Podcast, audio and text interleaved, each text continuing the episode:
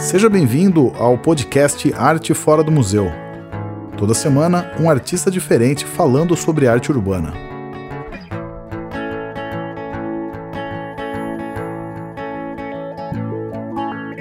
Nosso convidado de hoje é Lucas Bambosi, entrando no ar em 3, 2, 1, entrou. E aí, meu caro, tudo bem? Como vai? Tranquilo, meu? Um pouco frio, mas vendo os colegas sendo vacinados, vacinados, vacinadas, está bonito. Ah, vim até, hoje eu vim, nem tirei ainda, não deu tempo, hoje eu vacinei. Ela tinha, a, a, tatuagem tinha um buraquinho no meio? Não, é só o band-aid. Não, é o band-aid, cara. É o band-aid. Eu tenho uma que é redonda, devia ter aproveitado também, uma assim. Eu, eu fiquei surpreso que a mulher foi bem no, no meio, assim. Eu falei, cara, serviu pra alguma coisa essa tatuagem. Então não dá pra errar ali. Isso. Foi, bom. Mas, pô, Lucas, pra, pra, prazer te ver aqui via vídeo, que é, o, que é o que temos hoje. Mas já com. Você tá vacinado também, né? Sim, sim, eu tô.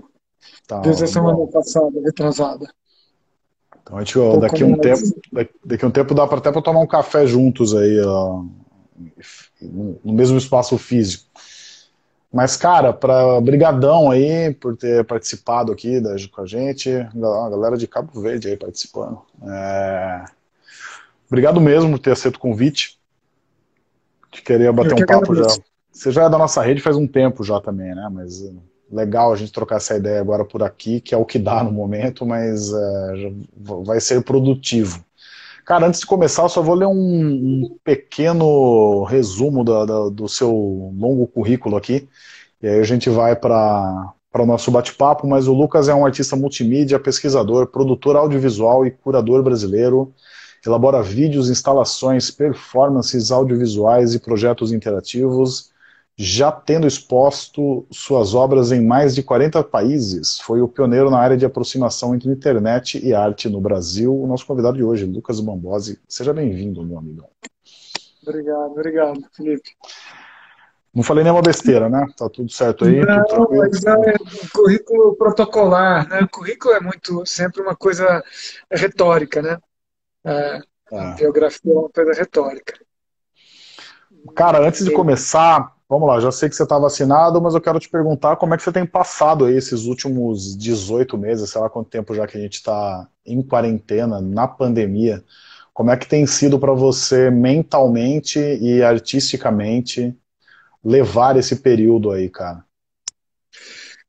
Olha, é, aos trancos e barrancos, mas, mas é, Teve várias fases, né? Teve a fase em que a gente achava que era uma, uma possibilidade de interiorização, de, é, de estar, se dedicar mais a, a, a, tarefas que a gente não conseguia, estava sendo muito absorvido por, né, na vida. Por exemplo, leitura, né? É, leitura, projetos, elaboração de projetos, ou eu lembro que eu voltei a uma prática muito que me que me que me é, me dava muito prazer, que é fazer trabalhos mais domésticos. Né? Eu sou uma espécie de um defensor de, de um cinema de, de, garagem, um cinema de cozinha, um cinema de é, alternativo. E então foi possível me dedicar de novo a isso. Mas eu também estava, é, já tinha começado a montagem, a finalização de um filme, um longa-metragem, vai ser meu quarto longa-metragem. E esse filme, chamado Lavra, é uma produção mineira, ele, ele tudo que precisava era uma imersão para poder ficar dentro de, de casa montando, editando. Tem um montador em Belo Horizonte, mas em alguns momentos, em algumas partes, eu que montei, eu que editei. Então não foi, não foi uma tragédia nesse aspecto, não, sabe? Essa possibilidade de, de adentramento, de fazer trabalhos mais domésticos e, ao mesmo tempo, é, menos obrigações sociais, né? Isso parecia ser uma perspectiva boa para um, três, cinco, seis meses. Aí vieram mortes, vieram é, essa, esse desgoverno que, que se mostra cada dia. A gente tem um vírus e tem um, uma, uma política em curso, um, um governo em curso que, que nos toma, nos demanda, nos, nos exige. Né? É, então eu passei a me dedicar também a isso, a dedicar a, a discutir, encontrar com, com virtualmente com colegas para fazer projetos, ações, ações de, de suporte a outros grupos, a desfavorecidos e, é, e também e também é, aulas, né?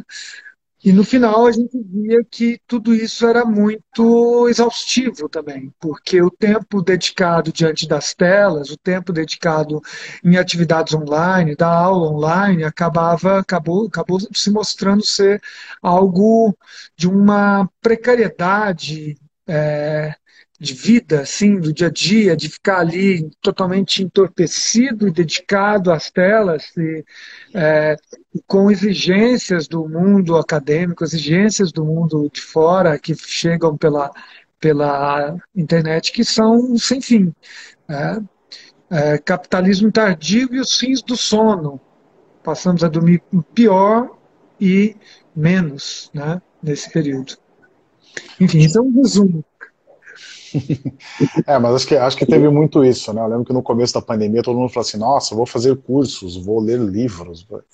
Cara, acabou que o tempo se mostrou até menor, até, né? porque você não desliga, né? No final das contas, é, você tá. abriu-se a possibilidade para você estar tá 24 horas em função de alguma outra coisa que não seja você mesmo. Assim. E, mas enfim. Mas, cara, mas você tá bem, né? Que bom, tá vacinado, tá, tá ótimo. E, e é, como que mudou, é, se isso teve uma, uma, uma, alteração também no seu processo artístico, na verdade, né? Você falou umas coisas mais práticas, assim, mas se isso te deu algum estalo também de repensar trabalhos seus, como que isso, como que você vê isso? Pois é, é não, obrigado pela, por essas perguntas que ela permite fazer uma, uma ah, uma refletir de fato, né? Não vir com, com, com pensamentos meio prontos, né? E essa, como eu estava falando, muito do que eu do que eu me, me dediquei ou talvez venha ter o meu adentramento no mundo da arte vem através da comunicação, vem através do vídeo, de um formato audiovisual meio mais alternativo e estranho. E eu a, a, me dediquei muito a isso nos anos 90. É, e os anos 90, o começo dos anos 90, era um momento muito propício para se fazer um tipo de audiovisual mais intimista. Né? É, as tecnologias estavam se barateando em termos, né? mas se, as câmeras se miniaturizando. É, passava a ser possível, pelo menos no final dos anos 90, a gente, a gente é, fazer um trabalho sem depender de produtoras sem depender de grandes estruturas, fazer um trabalho mais doméstico, assim, mais e, e essa, essa é, é, o começo da pandemia me fez repensar isso. Eu, eu escrevi artigos sobre isso, fiz novos trabalhos sobre isso. É, eu lembro de um convite do Passo das Artes para falar sobre janelas, por exemplo, né? janelas, a ideia de janela, porque parecia que a gente estava numa situação vendo a vida sempre de dentro para fora, o, o, fora era um paradigma, o fora que sempre foi, eu acho que a gente vai chegar nesse assunto ainda, né? A uhum. arte urbana, a rua, o, o, a urgência da rua, ela se ficou em suspenso, né? É, e eu acabei me, me, não só fazendo trabalhos ligados a essa ideia da janela, mas também comecei a, a, a, a, a trabalhar mais com projeção. Com projeção na, na, eu estava morando na época, no começo da pandemia, num apartamento que eu já morava há 10 anos, um apartamento térreo, é, que tinha acesso a algumas fachadas mais longe, é, é, árvores. Então, comecei a projetar vídeos e, e e algumas dessas questões que, que chegam através do Twitter, das redes sociais, da, do, do Instagram, a dialogar com isso, né? a colocar coisas para fora, a fazer manifestos, a, a, pensar isso através de projeções na, nas janelas, na, através das janelas, né? através das janelas. E, mas no meio do caminho eu acabei é, entrando num processo de mudança. Eu fui, reformei um apartamento é, e esse apartamento é aqui no Minhocão, que é sair do primeiro andar para o décimo primeiro andar. E essa, isso mudou bastante a perspectiva de, de se relacionar com, com a paisagem urbana. Né? Antes eu estava no, no nível da rua, mas uma rua calma, sossegada, com poucos carros, né? É, em Perdizes, coisa rara em Perdizes, né? E vim para Barra Funda num ambiente nervoso, assim, intenso, de movimento, mas lá embaixo, se vê mais distante. Mas com isso foi possível também alargar esse, essa perspectiva de trabalhar com com a expressão através da janela, com projeções e tal. Né? Isso, isso vem, vem sendo uma constante. Eu não, no, no início eu estava bastante ligado ao grupo, um grupo chamado Projetemos, né? e onde a, eh, a, se discutia uma pauta diária sobre o que projetar, que questões, que urgências, né? Se é, deveriam ser colocadas nas projeções, isso uma rede no Brasil inteiro, e depois acabei me, me, me desligando do, do grupo e, e, me associando a outras a, a, outros grupos, né? a outras ideias, a outras iniciativas. E essas outras iniciativas vêm fazendo ecoar essas questões também mais ou menos da mesma forma, porque a gente tem urgência todo dia, não é isso? Hoje, né, hoje é o dia da PL 490, não. Né? Foi para o Senado, foi aprovada na Câmara e foi para o Senado, e não de uma, uma PL que, que não devia, não deveria sequer estar sendo votada. Um retrocesso absurdo do marco temporal de, de, é, de tomar direitos é, das populações indígenas, ancestrais, originárias do Brasil de uma forma medonha, medonha. Né? A PL 490 não deveria estar existindo, está sendo votada. E está lá, passou no Congresso. Então, hoje, hoje é essa urgência, amanhã a gente vai ter outra, depois outra. A gente passou a ser uma espécie de, de, de, é, de co-governo, né? de ter que, que, que zelar para que não, não, não, nos massacrem no dia a dia. Não falando nós, mas algo que se estende.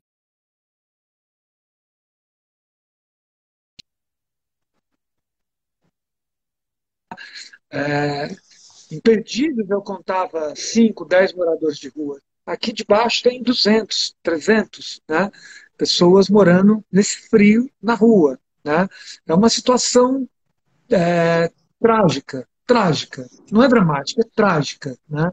E então é, fazer arte passou a ter que lidar com essas questões também, ter que lidar com, com, com as urgências, com as, a, a, o, o, potencial transformador em termos de sensibilidade né, da arte, ele se encontra com o potencial transformador da consciência do outro, do, do, do desse público da arte.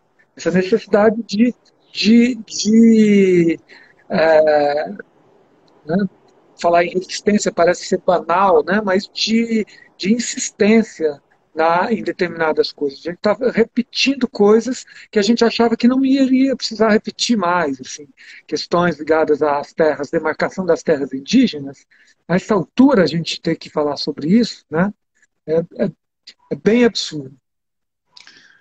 É, não, parece muito bomba de fumaça, várias coisas, né? Que é para distrair de outras coisas que acontecem ao mesmo tempo, assim. E... Todo dia tem um. É, o, mas eu queria te perguntar, cara, é, fazendo já essa conexão, né? Acho que o seu trabalho está muito ligado com a tecnologia e, é, enfim, num, num, em um mundo onde, na teoria, né, nós, nós temos que estar em quarentena, tal, dentro de casa é, acaba, acaba que a tecnologia é, ela acaba amplificando muito mais um trabalho do que uma instalação sua em uma praça, por exemplo, que talvez só as pessoas que passassem por aquela praça teriam acesso.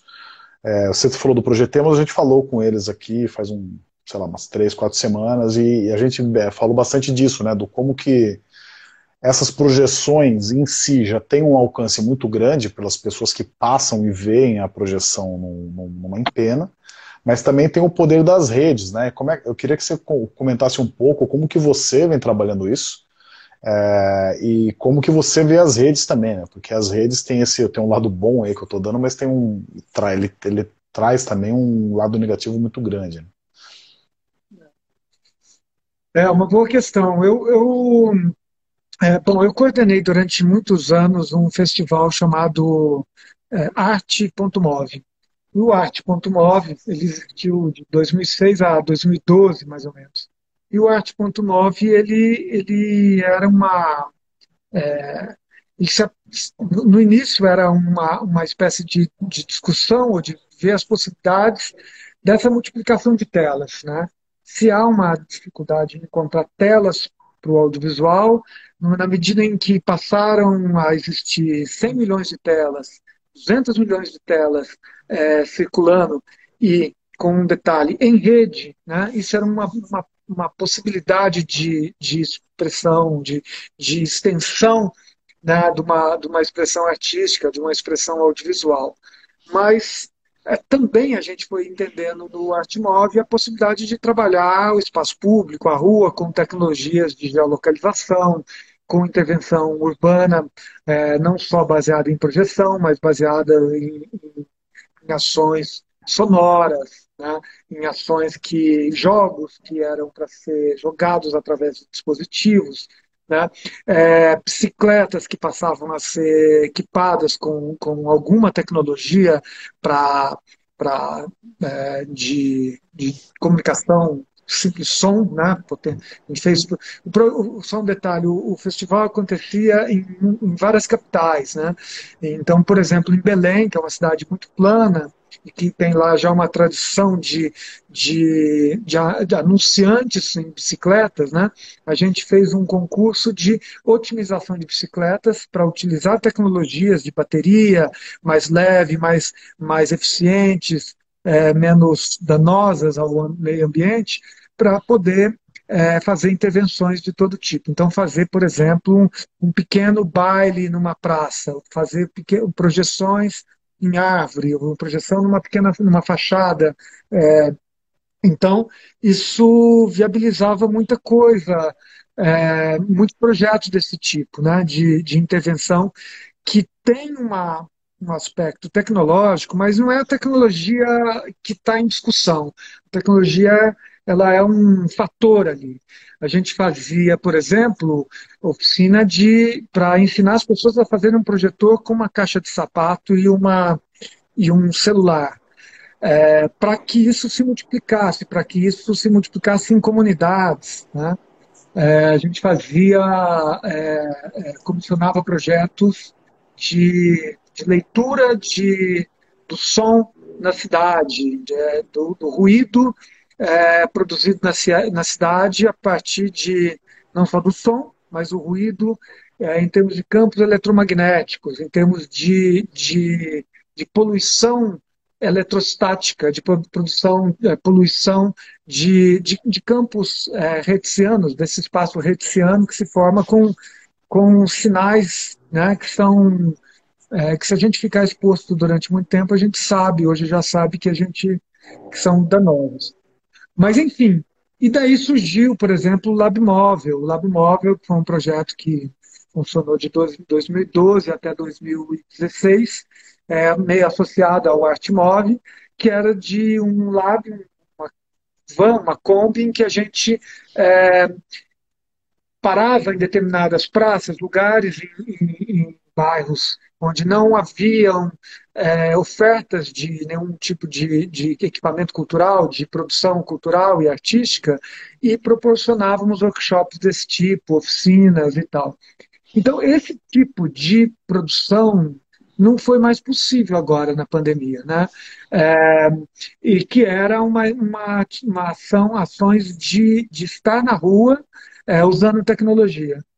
É, e, por isso que talvez tenha, tenha ganhado muita, muita, é, muita importância a projeção a partir da, das, das janelas, que o projetor está dentro de um espaço privado, de um espaço protegido, é, atuando num espaço público ou semipúblico, porque muitas vezes é uma fachada ali que é, que é privada também. Mas há essa, a projeção em si, essa negociação entre o público e o privado, é algo que sai do espaço privado e vai de encontro ao público.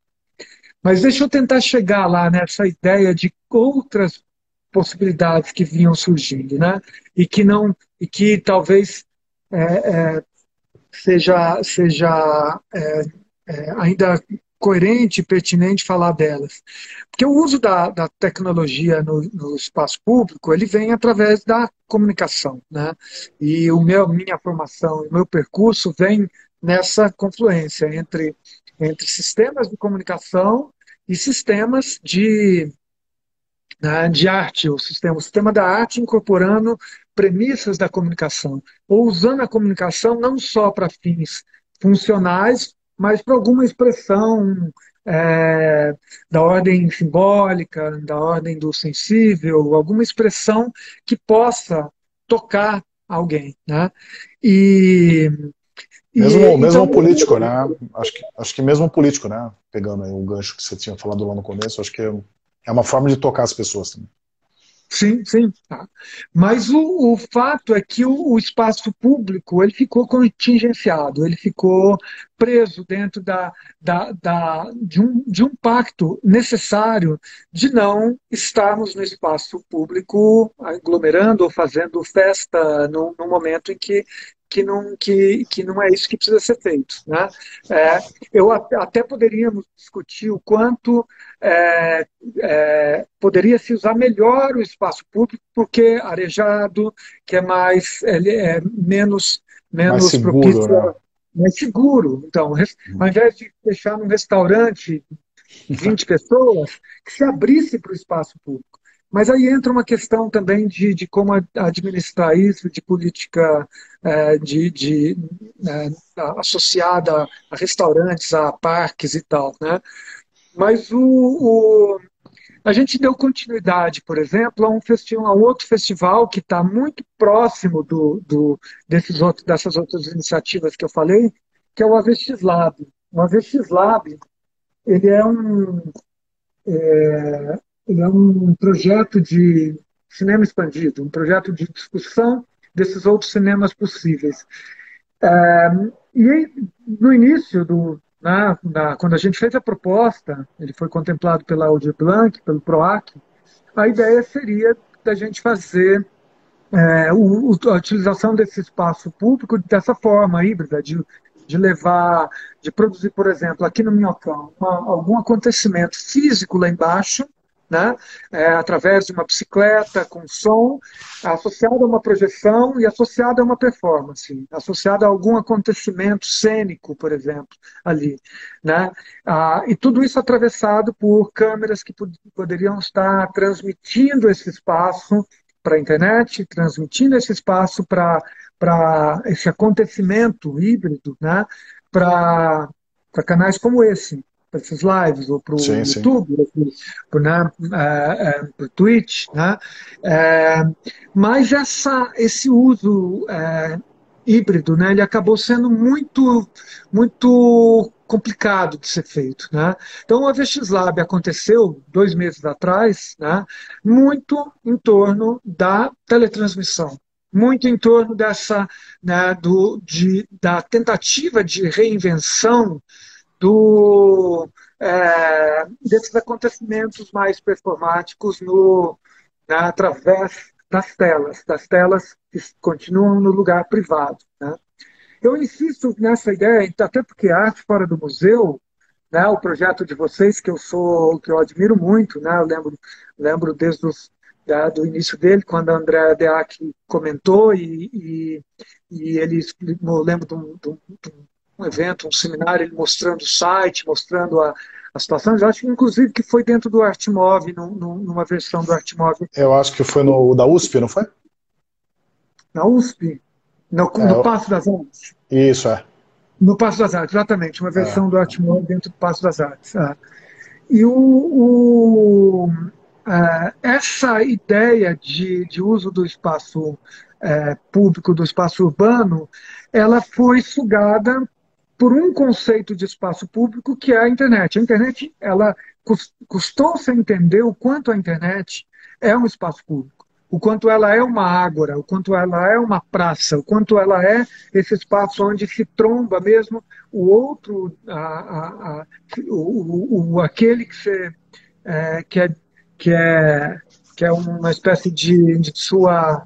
É, ela produz multidão, ela produz essa, esse encontro, mas ela produz também a dissonância. Se encontra o outro que tem uma opinião divergente da sua. Né? É, e isso a gente não conseguiu fazer do, dentro do Avestes Lab exatamente por, por essa contingência, esse espaço público represado, em que não era conveniente utilizá-lo.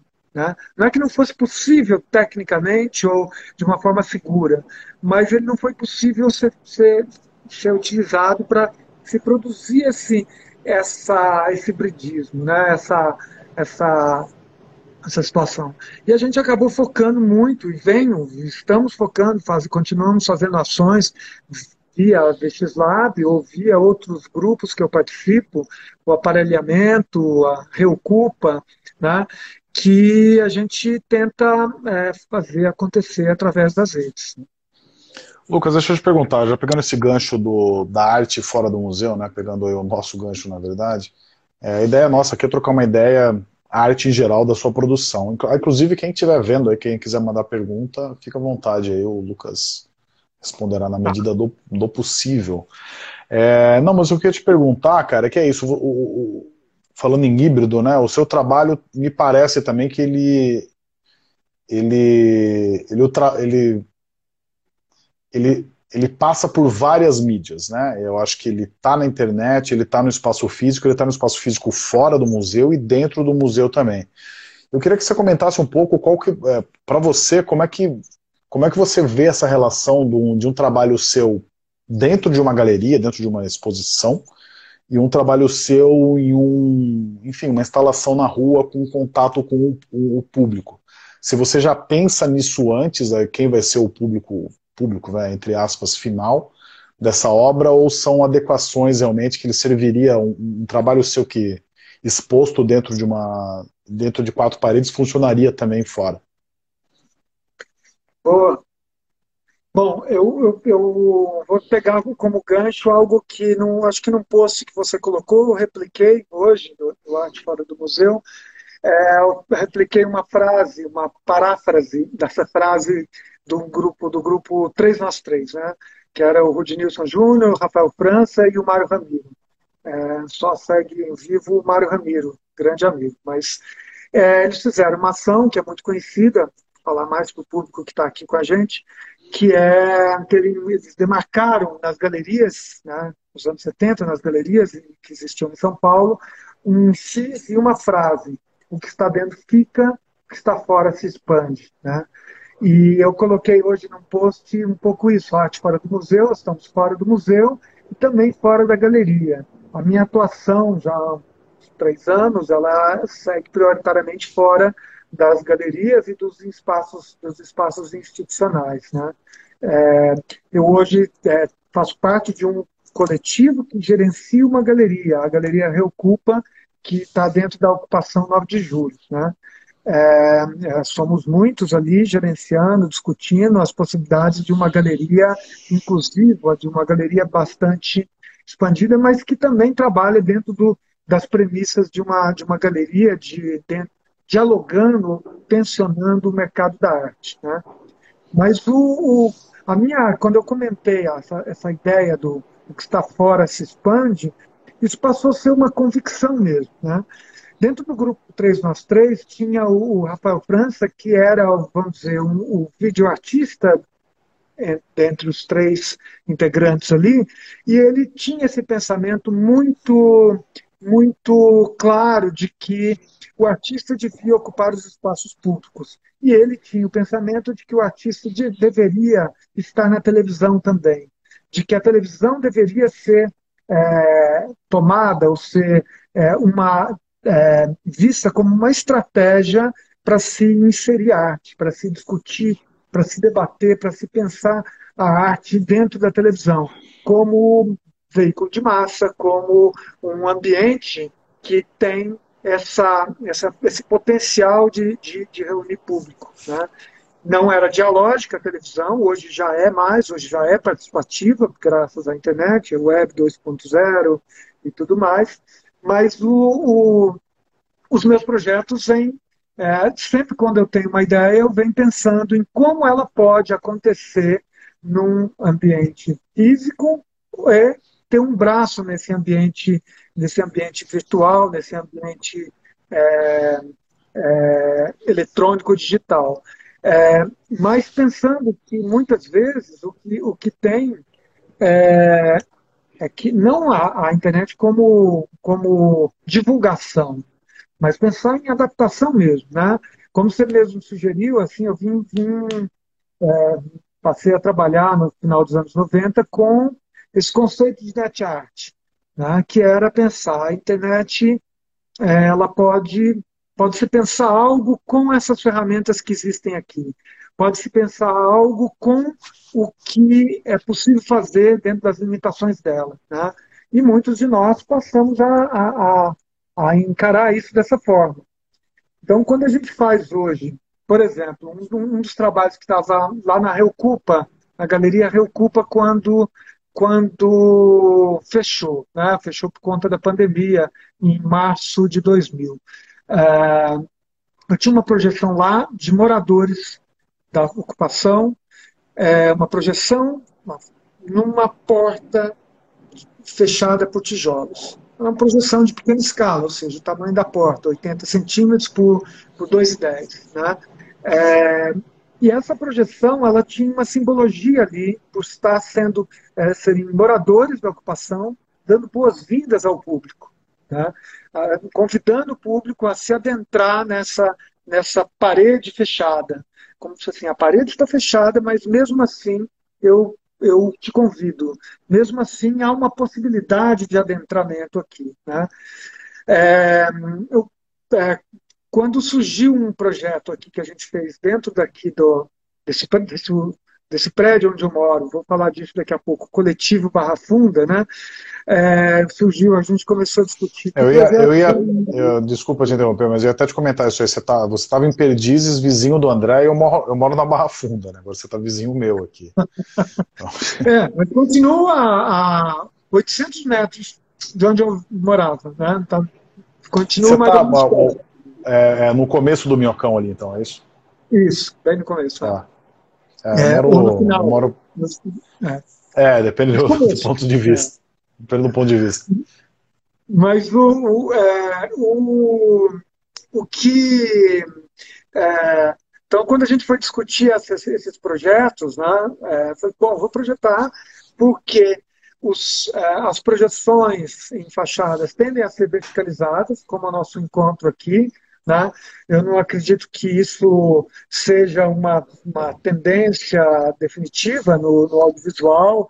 É, é, eu acho que a gente está tá mais apto a, a, se, a se envolver com projeções né, horizontais. É, eu, eu, eu, já tive, eu já tive essa conversa com o André até, a gente tentando prever o futuro da, da, do audiovisual, mas eu acho muito difícil porque temos dois olhos assim, né, cara? Acho que é exato, muito... exato. É, é. Você perde muito, você perde muito do campo de visão se você trabalhar só nessa nesse lado. Ah, e, e, então, mas eu, eu, eu fui buscar proje é, projetos, gravações, registros que eu tinha verticais e esse era um que se encaixou perfeitamente. Então ele sai de uma, uma escala de 2 metros e 10 de altura e vai aqui para frente para uma escala de 60 metros de altura né? ou até mais. Né? Então, é, é, e o que antes era uma, um indivíduo, uma pessoa é, ali dentro de uma ocupação, ela começa a ecoar dentro do espaço público ali de outra forma.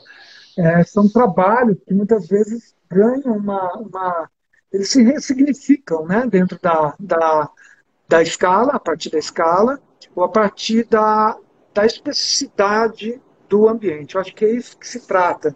Eu nunca me interessei muito pela ideia do videomapping, mas me interessei mais pela ideia da, da especificidade é, desse encontro. Que parede é essa? Onde ela está localizada? O que é o histórico? O que, eu tenho no entorno dela? E o que, que vai acontecer quando essa imagem dessa natureza tem esse conteúdo, entre aspas, vai se encontrar com essa fachada. Como esse ambiente reverbera a partir disso, né? Esse é um interesse, é, um interesse muito grande ali dentro dessas adaptações de, né, ou de pensar a especificidade e pensar uma imagem que seja para essa, para esse, esse objeto, esse, esse, seja uma fachada, ou seja uma, uma, um monumento, né? uma, algo assim. E o, o, o, que, o, que foi, o que foi muito pertinente foi que, que quando a gente reuniu, falar aqui do coletivo Barra Funda, né? O coletivo Barra Funda, é, nesse prédio onde eu moro, existem alguns colegas, amigos de longa data, colegas artistas que, que, se, que por acaso estão no mesmo prédio, né? É, posso é, citar a Gabriela, Gabriela Grebe, cineasta, a, a Virginia de Medeiros, a Paula Garcia, o Cláudio Bueno, a Santa Rosa, o André Komatsu. Né? É, a gente se reuniu, né, alguns de nós, e, e, fizemos uma série de projeções aqui em volta. Né? É, pensando em trabalhos nossos que teriam uma conexão com esse ambiente pensando nessa especificidade, né? pensando nessa, nessa lógica de, de, um, de um diálogo entre a, essa, esse constituinte da imagem e, e o ambiente do entorno. O, isso foi muito a o, o, mote de um, de um festival que eu coordenei também, estou falando de alguns festivais, que foi o visualismo, Visualismo aconteceu em 2015, eu fui o, curador convidado para esse festival é, no Rio de Janeiro. Ele aconteceu, ele aconteceu na, na Central do Brasil, é, aconteceu em, em na, no, na Madureira, aconteceu, mas prioritariamente na Praça Mauá. Praça Mauá estava já funcionava o Museu Mar e abria ainda o Museu do Amanhã e a Praça Mauá estava passando por um processo tipicamente de gentrificação. E então, ao invés de se debater isso dentro das dicotomias comuns, como é, é bom ou ruim, isso que está acontecendo é bom ou ruim, ou, ou se é contra ou a favor, é, através desse projeto foi possível convidar 21 artistas para que cada um produzisse um trabalho e o trabalho fosse um comentário sobre o bom ou ruim, ou um trabalho sobre a relativização, os outros elementos, os outros fatores que, que estão latentes num ambiente como a Praça Mauá. Né, que era um ambiente extremamente popular e passou a ver as boates foram fechando, os botecos foram fechando, né, e passou a, a passar por esse processo de, de gentrificação. Então, muitos artistas ali, como, como a Marilá Dardot, a Regina Silveira, o, a Roberta Carvalho, o Lírio Ferreira, o Vic Muniz, é, a Virginia de Medeiros, né, o Espeto, o, o, o foram convidados para dialogar, projetar ideias em torno da Praça Mauá. Eu acho que isso é muito essencial, assim, hoje, é de pensar essa pluralidade de visões e compartilhar essas visões. Né? Então, aconteça numa fachada ou numa transmissão no YouTube, Twitch ou Instagram, eu acho que a gente tem que expandir esse pensamento, é, deixar de, de pensar só na dicotomia, pensar na dialética, pensar nessa fricção, né, no, né, numa numa, temos uma ideia, temos uma contra-ideia e temos uma outra possibilidade. Né? A tese, a antítese e a síntese. É, é uma, um avanço do, do, do pensamento ali para que a gente saia desses buracos dicotômicos. Né? Ô Lucas, a gente grava normalmente uma hora, aqui a gente tem mais uns 20 minutinhos, eu quero aproveitar. Você tinha falado um pouco antes comigo, você tinha algumas imagens para mostrar. Você quer aproveitar e fazer aí uma apresentação visual? Desculpa quem está ouvindo o podcast nesse momento. A gente vai tentar fazer o máximo possível para descrever aqui, mas eu não queria perder essa oportunidade. É, é uma dificuldade mostrar alguma coisa, eu vou ter que apontar Não, se tiver, se tiver dificuldade aí, relaxa. É, só que você tinha falado, eu falei, ah, vai que você está com ah. essa vontade aí de mostrar, a gente aproveita. Bom, eu acho, eu acho, é, é, eu estava falando das dificuldades de se trabalhar com, e voltando uma questão sua, que eu acho que talvez não tenha sido é, tão bem respondida, que é a, a é, essa, o, o potencial, o alcance de um trabalho que utiliza tecnologia em relação a um trabalho que é, que é uma instalação, uma intervenção, uma, um projeto que fica, que fica ali instalado né, fisicamente na cidade. Eu acho que por mais que haja talvez uma, um acontecimento potencializado pela tecnologia, pela transmissão, né, pelas redes, né, ele tem um impacto de ele tem uma curta duração, né? A gente faz um post, ele dura três dias, quatro dias, né? Por mais que ele às vezes alcance um grande público, né? O festival AVX Lab que a gente fez, ele ele acontece naquele momento, tem uma transmissão que tem as características do ao vivo, né? E mas depois ele ele ele arrefece, né? E ele fica ali contando alguns alguns novos views e muito raramente ele explode ali. Né? É, então ele tem esse problema, diferente de um trabalho que está instalado num espaço físico e que, e que vai durar anos ou décadas e ele vai ser visto ali, né? E vai ser deixa, só, deixa, só, deixa eu só te... Oi? Não, não, eu ia te interromper para pegar um gancho aqui, é, antes que eu me esqueça também, mas acho que tem a ver com o que você está falando.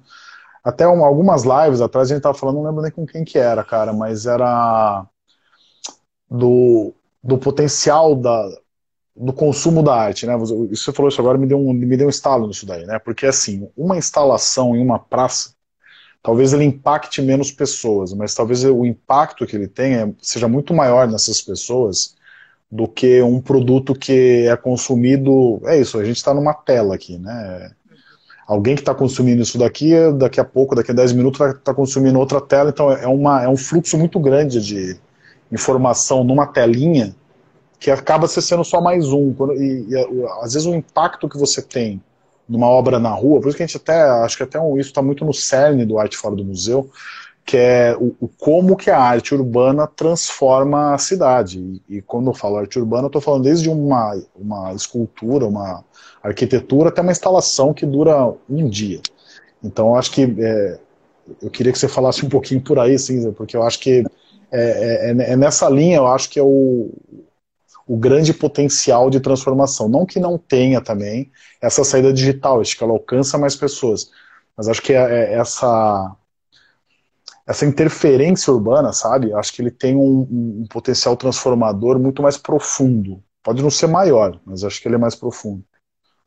Sim, e, e se a gente fizer uma correlação aí, é, o Arte Fora do Museu tem trabalhos que, que estão ali, vamos dizer, mostra, como mostra em caráter permanente. Né? Então, ao longo de todo o tempo de vida do Arte Fora do Museu, aqueles trabalhos estão sendo revistos. Então, é o equivalente dele estar instalado ali naquela praça e que, em que algum momento vai impactar. Eu ia mostrar aqui, por exemplo, um, um trabalho que é, isso foi, ficou instalado durante quase quatro meses na Praça Vitor Tivita. É, é, é o curto-circuito, esse é o nome, né? Exato, é. É como se fosse um. um... Ah, que bom que você está conhecendo, hein? Ah, é. Fiz a lição de casa, cara. É. ele, ele é, é como se fosse uma, um video wall dos anos 80, no, né, em que ficou abandonado ali e como se ele tivesse, de vez em quando, algumas TVs passam a funcionar é, automaticamente. É, como se elas estivessem é, dando um, último suspiro, ou estivessem em curto-circuito. Né?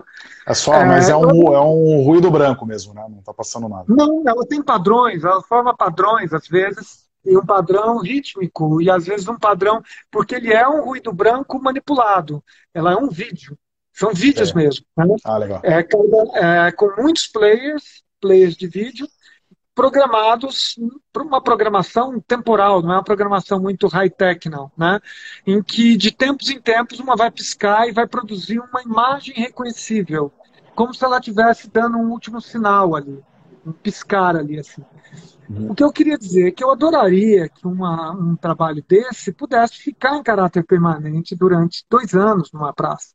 É muito difícil manter uma, uma instalação como essa, que é uma televisão, tomando chuva mas foi possível com algumas técnicas de proteção para que não entrasse água dentro. É, o, os players ficavam é, distantes e fora da chuva, né? Mas era, era, era interessante pensar essa possibilidade assim de, de que eles de que elas pudessem estar é, uma instalação em caráter permanente de, tipicamente ligada à comunicação, mas que é, é, podem ser, ser vistas durante um tempo maior. Né? É, como, por exemplo, essa aqui que foi pensada para o. Eu tenho uma série de projetos que chama Multidão. Tá? Esse ficou no Sesc Pinheiros durante quatro meses também. É, daí, eu não estou conseguindo ver direito. É uma projeção? É, é, uma projeção de uma multidão na fachada do Sesc Pinheiros. Legal. Tá? E essa fachada do Sesc Pinheiros, ela permitia uma, uma coisa dessa. Então, é, eu tenho alguns trabalhos que estão em coleções permanentes, como, por exemplo, o Centro Jorge Pompidou. E é incrível, porque tem pessoas que foram há 20 anos atrás, viram o trabalho, e voltaram lá e o trabalho está lá. Né?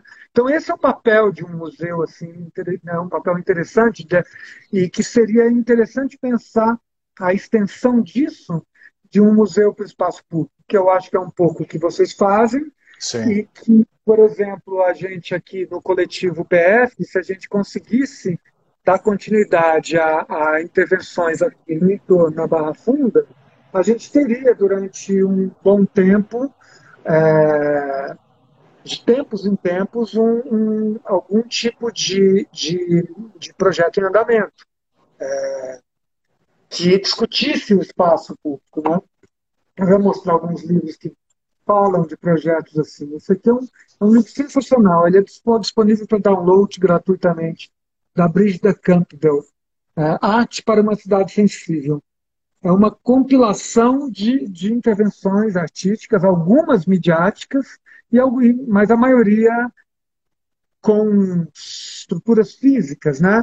É, o midiático é sempre mais difícil de manter, é sempre mais difícil de, de se, se repetir, de fazer com que ele dure no tempo. Né? É, é, eu faço parte também de um grupo que faz essas fumaças as fumaças antifascistas. E as fumaças antifascistas, é, elas lidam com o caráter de efêmero, delas acontecerem é, durante poucos segundos no espaço físico, mas é a, a produção de vídeos que faz com que ela é, aconteça simbolicamente né, através da rede. Mas é isso, ela está usando a rede só como divulgação ou como potencialização do ato ali. O que vale em ser o ato, aquele acontecimento ali que, né, que tem aquela potência de, de uma. Esse grupo chama-se Fumaça Antifascista e alguns, alguns projetos do grupo do aparelhamento comum que é, vem, vem estando nessa linha, para a gente fazer, a gente trabalhar o ato mas trabalhar também a documentação como uma forma de, de continuidade. Alguns dos projetos que a Brígida cita aqui são nessa linha, de que utilizam a, a, os meios de comunicação para essa dessa forma. Isso aqui é uma publicação da, coordenada pela Soli Rolick, com uma série de coletivos né, que estavam muito atuantes no começo dos anos 2000, Parachute. E a Cristine Mello escreveu um texto aqui sobre a minha, a, a, os, os, meus trabalhos, e, e, falando dessa dificuldade, aqui tem o 3 mais 3 também, tem o grupo, o GAC, Grupo de Arte Carreiro, da Argentina, né? mas o, o, o, texto da Cristine Mello sobre o, esses meus trabalhos, eles têm uma característica curiosa, porque é, fala dessa ideia de wired city, né? de uma cidade é, de uma cidade conectada por fios, né? que é um termo do Flusser. E hoje a cidade sem fio, ela permitiria muito mais do que é feito, talvez.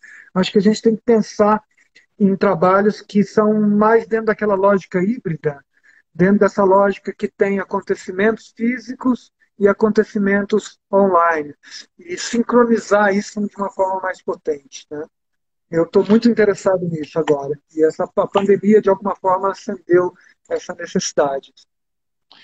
É legal você, pegando um gancho de uma coisa que você falou ali atrás, ali, mas acho que o Arte Fora do Museu, a gente já. É, ele, é, ele, é, ele também é multitarefas, assim, né? A gente já viu ele algumas vezes, a gente tá, até defende que seja, que é como se fosse realmente um acervo de museu, só que ao céu aberto, né? Só que eu acho que a grande diferença é que a gente não tem, não somos donos, nem proprietários, nem, nem cuidadores dessas obras. Né? O máximo que a gente consegue fazer é digitalizar, né, que é colocar no mundo digital e apresentar para as pessoas. A gente gostaria muito de, de um processo de cuidadoria, realmente, assim, que as obras fossem mais bem cuidadas. Acho que e, e, isso também é uma função que o museu traz, né? E estando no espaço público, é claro que é muito mais complicado.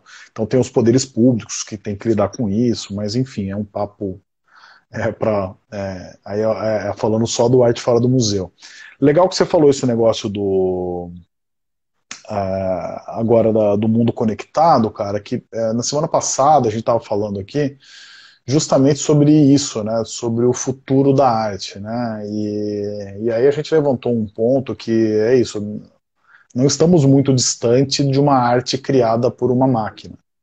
É uma arte totalmente criada por uma máquina e capaz de, talvez, causar emoções na gente como uma obra, as obras de arte como conhecemos até hoje, que é a obra feita pelo ser humano, né? E a gente estava discutindo isso daí, e aí a gente falou, falou, cara, não tem como, a, máquina está presente, a gente não consegue eliminá-la. Claro que ainda tem as artes tradicionais que, que seguem e tal, mas a tecnologia está muito intrínseca no, no, no, mundo da arte atual, né? Conectada, como você falou, via rede, né? Ou é, sem, sem fio. É, e aí a gente, eu lembro que na conversa da semana passada, é, a gente, a gente tirou uma frase que era assim, né, que o futuro, o futuro tem que ser humano para ele, para que a gente, para que seja viável, porque se for só máquina, cara, é, é, é, perde-se muita coisa, né? Perde uma alma, perde a aura, né? Falando um pouco lá, escola de Frankfurt lá atrás, assim. Mas eu queria que você comentasse um pouco o, o que, como é o futuro da arte para você. Claro que não existe uma resposta para isso, né? Mas esse mundo, nesse mundo conectado, é, pós-pandêmico, como que você enxerga esse, esse futuro? Nossa, Felipe, eu detesto fazer essas futurologias porque é, elas são uma, uma, quase que uma tentativa de, de, de, aposta em algo. E eu, eu acho que o que você tem uma resposta aí que eu que é a que mais interessa, né? O, é, o futuro, o futuro ele tem que ser humano, ele tem que privilegiar essa essa essa sensibilidade que, que talvez a máquina possa possa reproduzir, mas ela vai mimetizar isso é, de uma forma é, que talvez não tenha as nuances ou as, as imperfeições ou as arestas as fissuras, né, os cracks, as, a, os, os, pequenos defeitos, as instabilidades né, que fazem o humano ser humano. Né? É, e o, eu acho que a gente tem que, que ponderar o momento de usar a tecnologia e o momento de usar a, uma, uma tecnologia que é, que é da, da que é de uma comunicação básica, essencial, né? porque só a, a, a tecnologia, portanto, pela tecnologia, ela não vai, não vai nos salvar. Eu parei aqui no minha, na, nas, nos meus slides aqui numa, numa imagem aqui curiosa, que um dos trabalhos mais interessantes feitos na pandemia foi exatamente isso. Ir para a garagem e fazer uma faixa, né? E fazer a tecnologia da pintura de faixa. Rudimentar, ancestral, mas porque era a faixa que iria comunicar com o maior número de pessoas. Então, já que você falou em, em teoria da comunicação, escola de, de, Frankfurt, eu acho que essa, esse é o desafio, né, de pensar o, o, o é, a linguagem dos meios em função da necessidade de uso de um meio ou de outro meio, ou da, da pertinência, da expertise de cruzamento entre meios, né? de fazer com que um meio reverbere no outro, ou fazer com que, que esse hibridismo que a gente que trabalha com, com vídeo, arte eletrônica, digital, a gente está, isso é essência da nossa, do nosso dia a dia, né? É fazer com que esse hibridismo, de fato, ele alcance uma, uma potencialidade maior. Eu acho que um, um pouco do que eu comentei agora há pouco, né? Mas o, o, o é, a gente, né, é, falando um pouco de futuro, por exemplo, a NetArt, que a gente, muitos de nós nos debruçamos ali no 98, 99, 2000, 2001, né? É, é, Gilberto Prado, eu, José Wegemann, é, logo depois veio Fernando Velasquez, a Denise Agassi, né? Esses trabalhos estão todos obsoletos e precisando de cuidado e precisando de uma manutenção. Eles estão, para eles acontecerem hoje, que, que é, é, trabalhos que utilizavam Shockwave Flash 3.0, né, utilizavam o, o, o, Mosaic como browser, utilizavam o Netscape Communicator, né, é, eles, eles, eles estão é, jogados ali, vou usar um, um, termo ridículo, mas as traças, né? As traças da tecnologia. E, e isso deveria fazer parte da memória dos museus. Os museus deveriam estar interessados em, em, em pensar nessa, nessa, nesse passado recente, né? Todos nós, a gente... E nem, e nem, eu, eu acho que é bem mais fácil preservar isso do que, sei lá, você preservar estátuas de. Sabe? É, a tecnologia está aqui, não é, não é tecnologia de ir para a Lua, né, cara? É uma coisa que. Mas mas por isso que eu, que eu questiono muito essa questão da futurologia, porque é pensar para frente sem pensar o que está sendo feito com o futuro que foi ontem, o futuro que é hoje, que está sendo, que tá sendo construído hoje. Né? E essa ideia do, do, da NetChat, por exemplo, ela se, voltou a ser um, um debate interessante na, na pandemia, mas ele, ela, ela só, só na sua superfície, né? É, só para fechar a, a, a, o problema, um, do, um, dos paradigmas disso é que é, eu, por exemplo, eu pago domínios de trabalhos que estão, que eu tive que pagar o domínio, criar o domínio, por exemplo, utag.org, utag.net, né? É, Você tem que manter isso. Aí. Eu tenho que manter, eu pago todo ano isso. Eu estou pagando há 20 anos esses domínios, para um dia isso talvez ser é recuperado, porque há alguns anos eles já não funcionam mais. Né? Isso é uma. É um, ao invés de falar, de fazer uma, uma, fazer uma aposta um pouco eufórica nesse futuro, eu tô, eu tô, eu tô um pouco é, nostálgico com, com esse futuro é, recente. Esse futuro que já é passado e que é desprezado como tal. Acho que eu fico muito com aquela ideia do Benjamin, do anjo, né, do anjo da história, quando ele fala do, do anjo Paul Klee, né, que ele caminha de costas né, em direção ao futuro, em direção ao progresso e só vê ruínas. Né?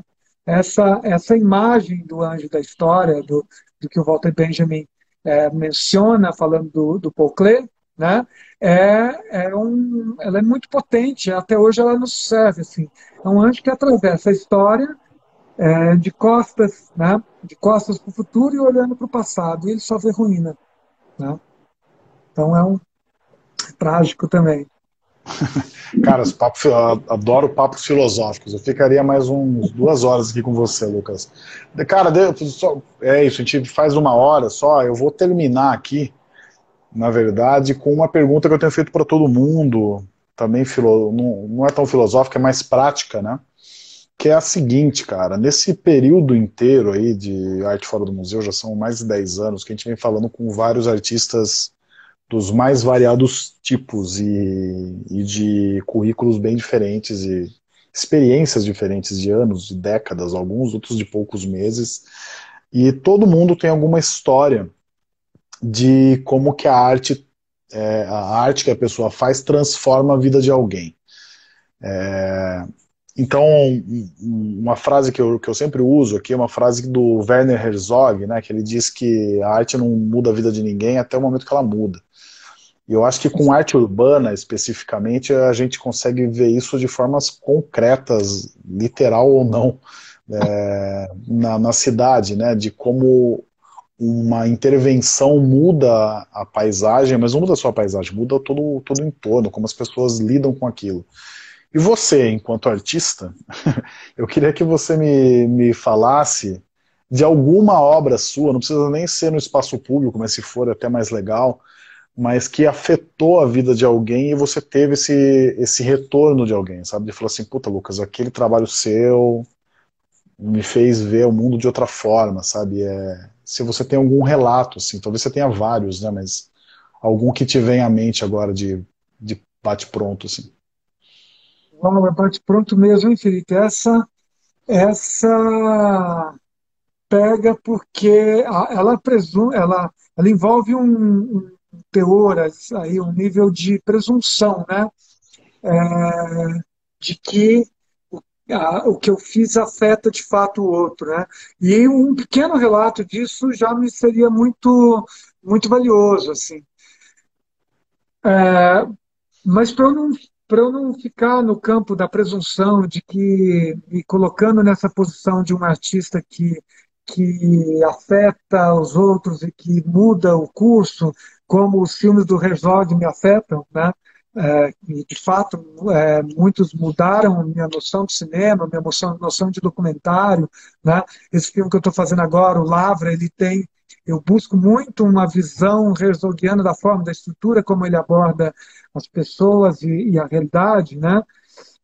É, eu vou responder de outra forma, porque eu, eu acho que seria um pouco presunçoso de dizer, olha, aquele trabalho lá, o Love ah, Stories... Tô, deixa eu só, deixa eu, desculpa te interromper, mas eu vou, eu vou, com a Bianca, que ela falou que não é presunção não, que afeta sim. Então, fica, fica tranquilo. Bianca Turner. É, mas o, o, o essa... É, poderia achar assim que, que multidão, eu lembro quando eu apresentei a multidão no Vale do Anhangabaú, tem uma entrevista com uma pessoa que ele dizia assim, é, olha, eu nunca senti isso, porque a gente está ali junto, aí vê que o outro está junto com a gente e, é, e a gente está sabendo que aquilo é para um vídeo, é uma gravação, mas a gente se empolga e, ou seja, é uma pessoa que talvez tivesse tido experiências é, assim, oceânicas, no termo que Freud usa no, no, no, na, no mal-estar na civilização, uma experiência oceânica, né, de transbordamento, né, que as pessoas têm num, num, num, culto religioso ou num grande show, né, mas que estarem ali fazendo parte de uma encenação de uma, de uma multidão mudou a vida dessa pessoa. Eu, eu lembrei, sim, essa pessoa que eu gravei um depoimento, ela estava é, de fato é, tocada por isso. Mas o que eu ia responder é que eu faço muitas curadorias, muitos projetos que eu insisto muito em continuar fazendo, porque eu muitas vezes penso que, que eu, é, em fazer projetos que eu gostaria que fizessem e me convidassem. E que eu sei que esses projetos deu oportunidade para muita gente de fazerem projetos que elas queriam fazer. Tá? Então, eu me orgulho muito disso, de ter feito algumas curadorias que podem até ser eu poderia, com alguma presunção também, considerar algumas curadorias como projetos de arte. É, arte como curadoria, curadoria como arte. O artista curador, o curador como artista, que isso é uma confluência que eu acredito. Né? Eu, Velasquez, Fernando Velasquez, meu parceiro em curadorias, a gente discute muito isso. Né? E, e essas, essas, esses projetos, essas exposições, esses, é, como o Artmóvel, como o Lab Móvel, ou como a VX Lab, é, ou como Multitude no Sesc Pompeia, eles viabilizaram obras que eu acho que mudou um pouco a vida de alguns artistas. E isso dá para falar com todo orgulho. Né? E eu quero continuar fazendo isso, né? dando oportunidades, coletivizando. Lucas, só para encerrar, eu vou falar aqui, ó. a Renata está falando parabéns, querido, você é 10. É, e aí, eu só, para finalizar. Eu não consigo acompanhar isso, cara. É, mas eu leio aqui, eu sou meio boomer também. A galera vai me chamar de cringe aqui, é a palavra do momento. é, deixa, eu, deixa eu ver se eu acho aqui. Caramba, bicho, cadê? Ah, meu Deus do céu. Calma aí. Calma aí que tava aqui perto. Calma aí. Que era para encerrar, só porque eu ia encerrar com uma frase. Deixa eu ver aqui. Caramba. Meu, eu juro que eu não tô achando. Não, é a frase que alguém escreveu aqui. É... A Bianca que escreveu, eu achei aqui, ó. A arte do Lucas é, inspira diversos outros artistas na mesma área, mudou minha vida também, e de muitos artistas tenho certeza Lucas, com essa frase eu vou dizer que também é, me inspira, acho que o seu trabalho é muito legal, é, estou aberto para colaborações, eu, se, quer dizer, se você estiver aberto para colaborações, eu sou o primeiro da fila aí, cara, eu sou desses artistas frustrados um pouco, faço coisas aqui, não mostro para ninguém e tal, mas adoraria participar de ideias tal, como curadoria a gente faz algumas coisas, né, isso que você falou de curadoria é muito legal também, que você acaba também mudando, né, você, esse olhar crítico para as coisas, o processo de escolha já é um processo artístico também. Mas, cara, brigadão pela participação. Agora que eu sei que você é meu vizinho, ótimo. Daqui a pouco, dando, dando alguns dias de imunização, a gente pode tomar um café aí pela região. Mas ah, brigadão mesmo, Lucas. Obrigado você, Felipe. A Arte Fora do Museu é genial. Longa vida a Arte Fora do Museu. É, Bianca, obrigado pela, pela, é, pela frase. Né? Não vou esquecer dela e você me inspira também. Uma turma incrível aqui, João Aires, Leandro Lima entrando, é, vi Léo Sante, Lucas Guervila, Lorival Cuquinha, é, incrível, uma turma bacana. Prazer, grandes amigos, parceiros de tudo aí. Parceiro daqui Pode também, meu amigo. Lucas, tamo junto, cara. Obrigadão mesmo. A gente vai se falando por aqui. Por aqui não. Obrigado. No WhatsApp, a gente troca. Valeu, cara. Tchau, tchau podcast Arte Fora do Museu é gravado todas as quartas-feiras, às 18 horas, no Instagram, arroba Arte Fora do Museu. Para mais informações sobre esse artista e outros artistas, visite arteforadomuseu.com.br.